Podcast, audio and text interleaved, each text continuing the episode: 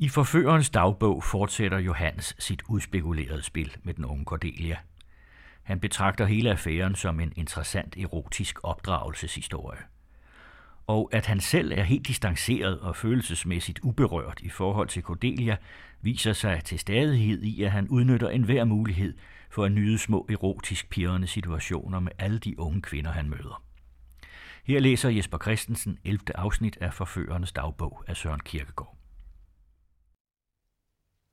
Når man elsker, så følger man ikke landevejen. Det er kun ægteskabet, der ligger midt på kongevejen.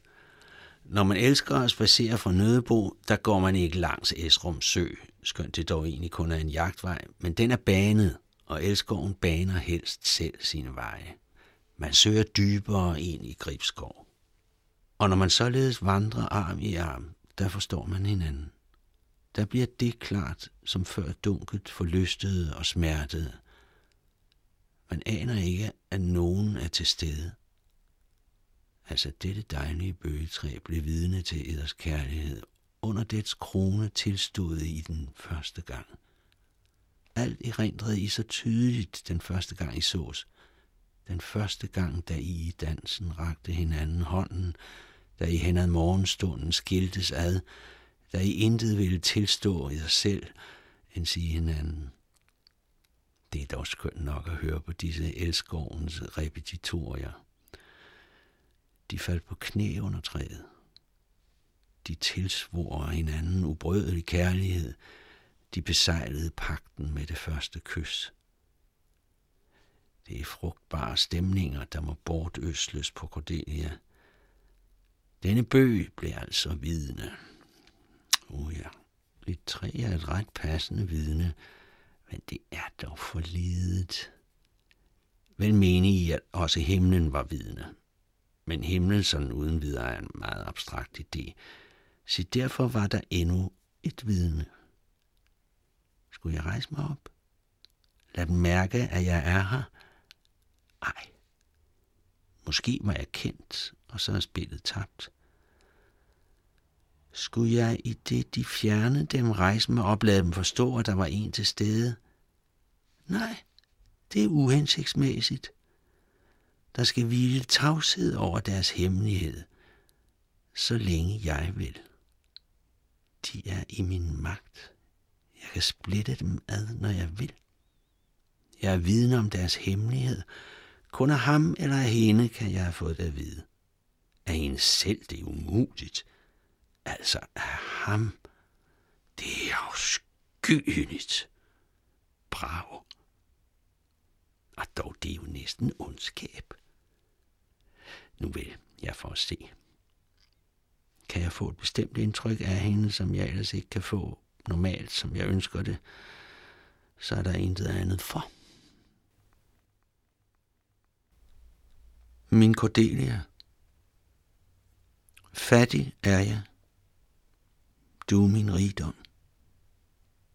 Mørk. Du er mit lys. Jeg ejer intet. Trænger til intet. Og hvorledes skulle jeg også kunne eje noget? Det er jo en modsigelse, at den kan eje noget, der ikke ejer sig selv. Lykkelig er jeg som et barn, der intet kan og intet må eje. Jeg ejer intet, til jeg tilhører kun dig. Jeg er ikke. Jeg har ophørt at være, for at være din. Din Johannes.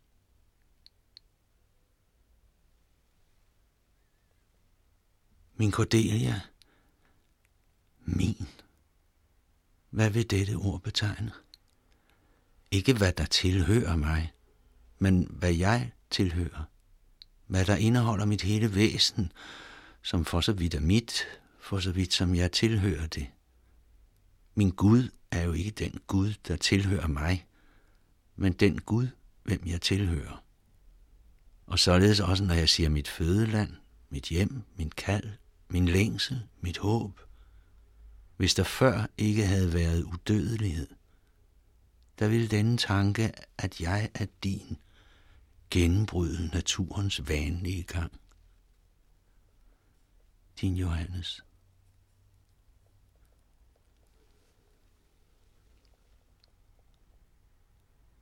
Min Cordelia. Hvad jeg er, den beskedende fortæller, der fører dine triumfer, den danser, der bøjer sig ind under dig i det, du hæver dig i yndig lethed, den gren, du et øjeblik hviler dig på, når du er træt af at flyve – den basstemme, der skyder sig ind under sopranens sværmeri for at lade det stige endnu højere. Hvad jeg er? Jeg er den jordiske tyngde, der fængsler dig til jorden. Hvad er jeg da? Læme, masse, jord, støv og aske. Du, min Cordelia, du er sjæl og ånd. Din Johannes.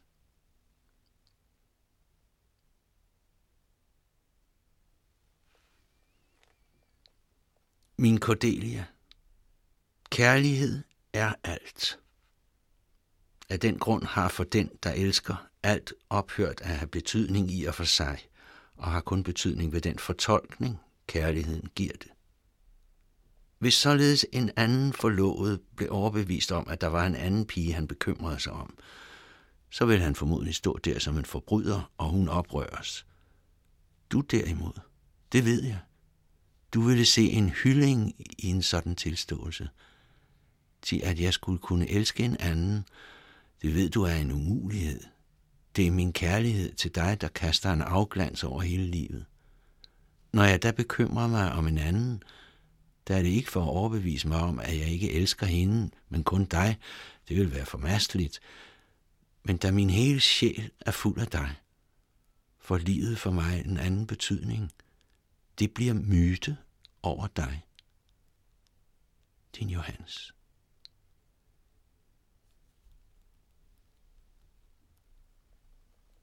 Min Cordelia, min kærlighed fortærer mig. Kun min stemme bliver tilbage. En stemme, der har forelsket sig i dig, overalt tilvisker dig, at jeg elsker dig. Oh, trætter det dig at høre den stemme? Overalt omgiver den dig. Som en mangfoldig, ustadig omfatning lægger jeg min genreflekterede sjæl om dit rene, dybe væsen. Din Johannes.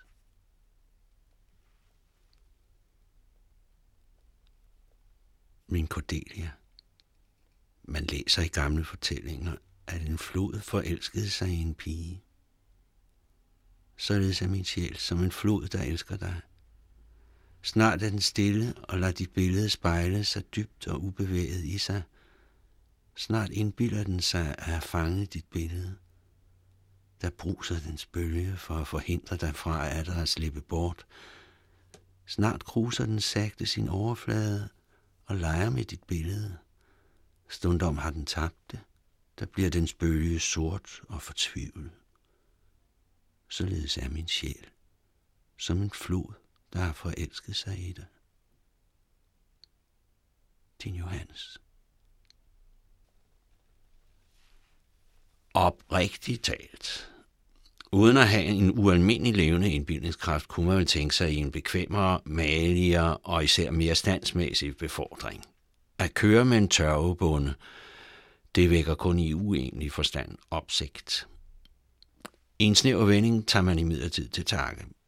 Man går et stykke ud af landevejen, man sætter sig op, man kører en mil, der møder intet, to mil, alt går vel, man bliver rolig og tryg. Egnen tager sig virkelig bedre ud for dette standpunkt end sædvanligt. Man har næsten nået de tre mil.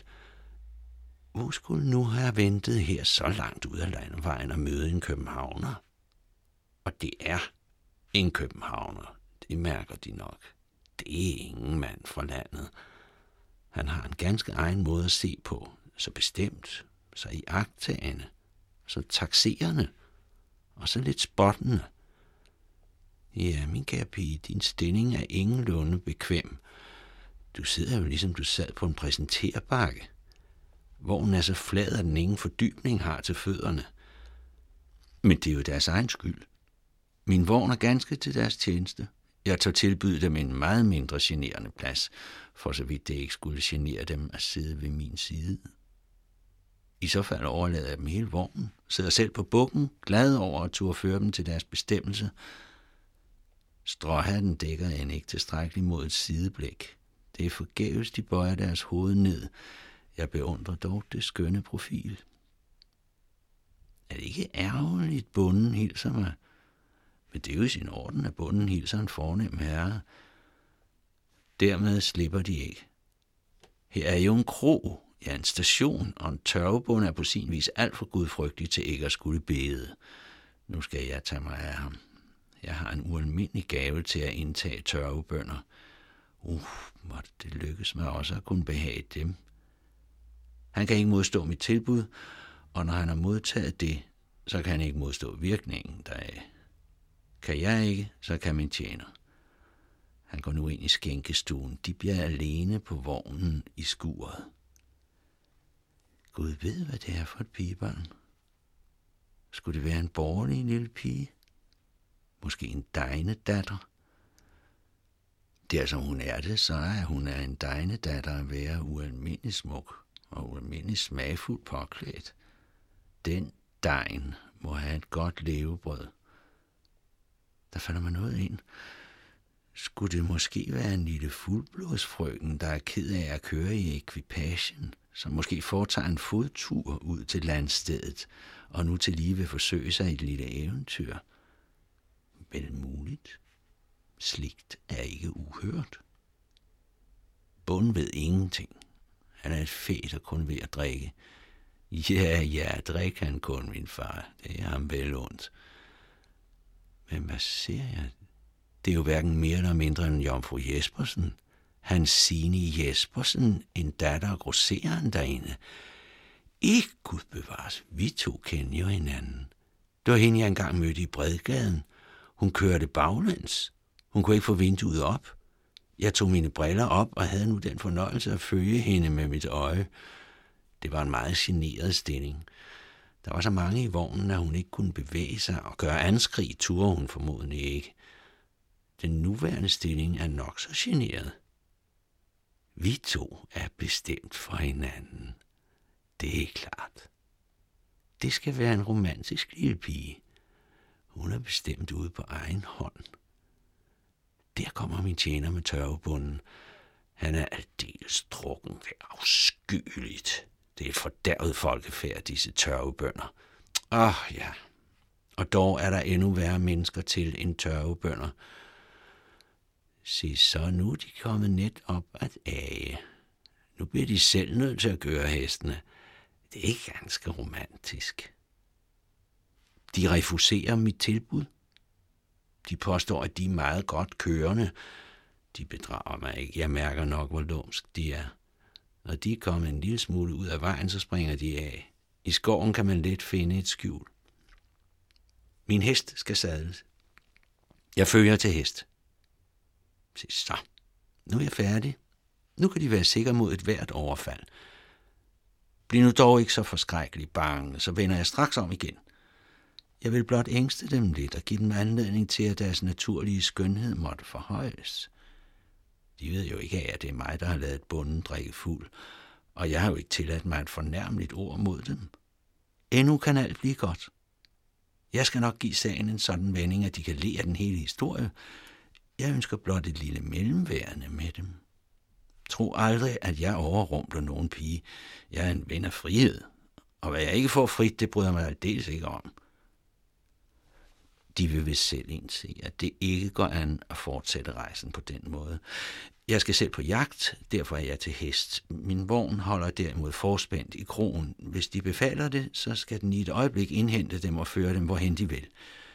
Jeg selv kan desto værre ikke have den fornøjelse at ledsage dem. Jeg er bunden ved et jagtløfte, og de er hellige.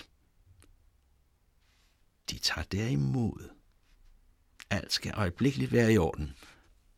Se, nu behøver de slet ikke at være forlegen ved at se mig igen.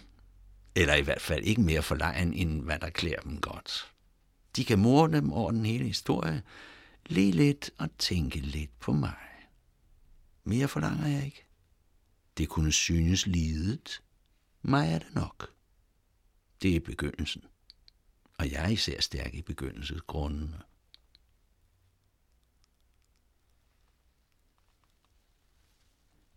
I går aftes var der et lille selskab hos tanten. Jeg vidste, Cordelia ville tage sit strikketøj frem. Deri havde jeg gemt en lille billet. Hun tabte den, tog den op, blev bevæget, længselsfuld. Således bør man altid tage situationen til hjælp. Det er utroligt, hvilke fordele man kan have deraf. En i og for sig ubetydelig billet, læst under sådanne omstændigheder, bliver for hende uendelig betydelig. Mig kunne hun ikke få i tale. Jeg havde maget det således, at jeg måtte følge en dame hjem. Hun måtte altså vente til i dag. Det er altid godt for at bore indtrykket desto dybere ind i hendes sjæl. Altid ser det ud, som om det var mig, der viste hende en opmærksomhed. Fordelen, jeg har, er den, at jeg overalt bliver anbragt i hendes tanker. Overalt overrasker hende.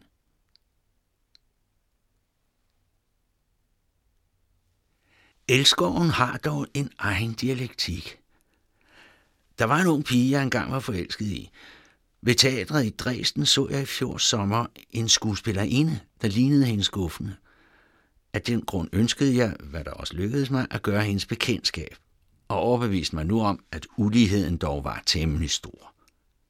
I dag møder jeg en dame på gaden, der erindrer mig om hendes skuespillerinde. Den historie kan blive ved, så længe det skal være.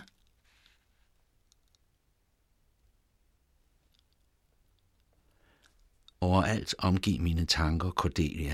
Jeg skikker dem som engle omkring hende.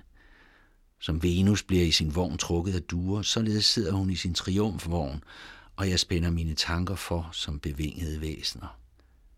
Selv sidder hun glad, rig som et barn, almægtig som en gudinde. Jeg går ved hendes side. I sandhed en ung pige er, bliver dog naturens og hele tilværelsens venerabile. Det er der ingen, der bedre ved end jeg. Kun skader denne herlighed var så kort. Hun smiler til mig, hun hilser til mig, hun vinker af mig, som var hun min søster. Et blik erindrer hende om, at hun er min elskede.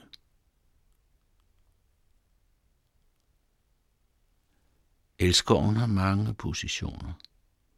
Cordelia gør gode fremskridt. Hun sidder på mit skød. Hendes arm slynger sig blød og varm om min hals. Selv hviler hun ved mit bryst, let uden lægemlig tyngde. De bløde former berører mig næppe. Som en blomst slynger hendes yndige skabning sig om mig frit som en sløjfe. Hendes øje skjuler sig bag det slå. Hendes barm er blændende hvid som sne, så glat, at mit øje ikke kan hvile. Det ville glide, hvis barmen ikke bevægedes. Hvad betyder denne bevægelse? Er det kærlighed? Måske. Det er dens anelse, dens drøm. Endnu mangler den energi. Hun omfavner mig vidt løftigt, som skyen den forklarede, løst som en luftning, blødt som man omfavner et blomster. Hun kysser mig ubestemt, som himlen kysser havet, mildt og stille, som dukken kysser blomstret, højtideligt, som havet kysser månens billede. Hendes lidenskab vil jeg i dette øjeblik kalde naiv lidenskab. Når nu vendingen er gjort, og jeg begynder for alvor at trække mig tilbage, der vil hun opdrive alt for virkelig at fængsle mig. Hun har ikke andre midler dertil end selve det erotiske, kun at dette nu vil vise sig efter en ganske anden målstok. Det er da et våben i hendes hånd, som hun svinger mod mig. Jeg har da den reflekterede lidenskab. Hun strider for sin egen skyld, fordi hun ved, jeg ejer det erotiske. Hun strider for sin egen skyld for at overvinde mig. Hun trænger selv til en højere form af det erotiske. Hvad jeg ved at opflamme hende, lærte hende at ane. Det lærer nu min kulde hende at fatte. Men således at hun tror selv at opdage det. Dermed vil hun overrumple mig. Hun vil tro i dristighed at have overgået mig, og derved at have fanget mig. Hendes lidenskab bliver da bestemt energisk, sluttende, dialektisk. Hendes kyst totalt, hendes fagnetag ikke hiatisk. Hos mig søger hun sin frihed, og finder den desto bedre, jo fastere jeg omslutter hende. Forlåelsen brister. Når dette er sket, trænger hun til lidt hvile, for at der ikke i denne vilde tummel skal fremkomme noget uskyndt. Hendes lidenskab samler sig endnu en gang, og hun er min. Ligesom jeg allerede sagde i Edvards tid indirekte sørgede for hendes lektyre, så gør jeg det nu direkte. Det jeg byder er, hvad jeg anser for den bedste næring, mytologi og eventyr. Dog har hun sin frihed her, som overalt. Jeg lytter alt ud af hende selv. Er det der ikke i forvejen, så lægger jeg det først ind.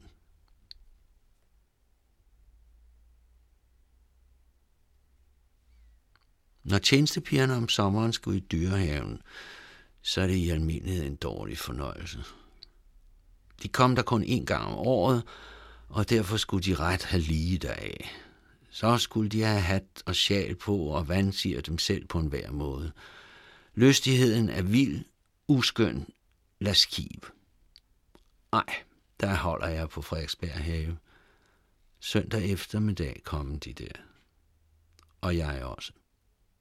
Her er alt sømmeligt og decent. Lystigheden selv stillere og mere edel. Overhovedet det mandfolk, der ikke har sans for tjenestepiger. Han taber mere derved end disse tabe. Tjenestepigernes mangfoldige skare er virkelig den skønneste væbning, vi har i Danmark. Det er som jeg var konge. Jeg ved nok, hvad jeg gjorde. Jeg holdt ikke revy over linjetropperne.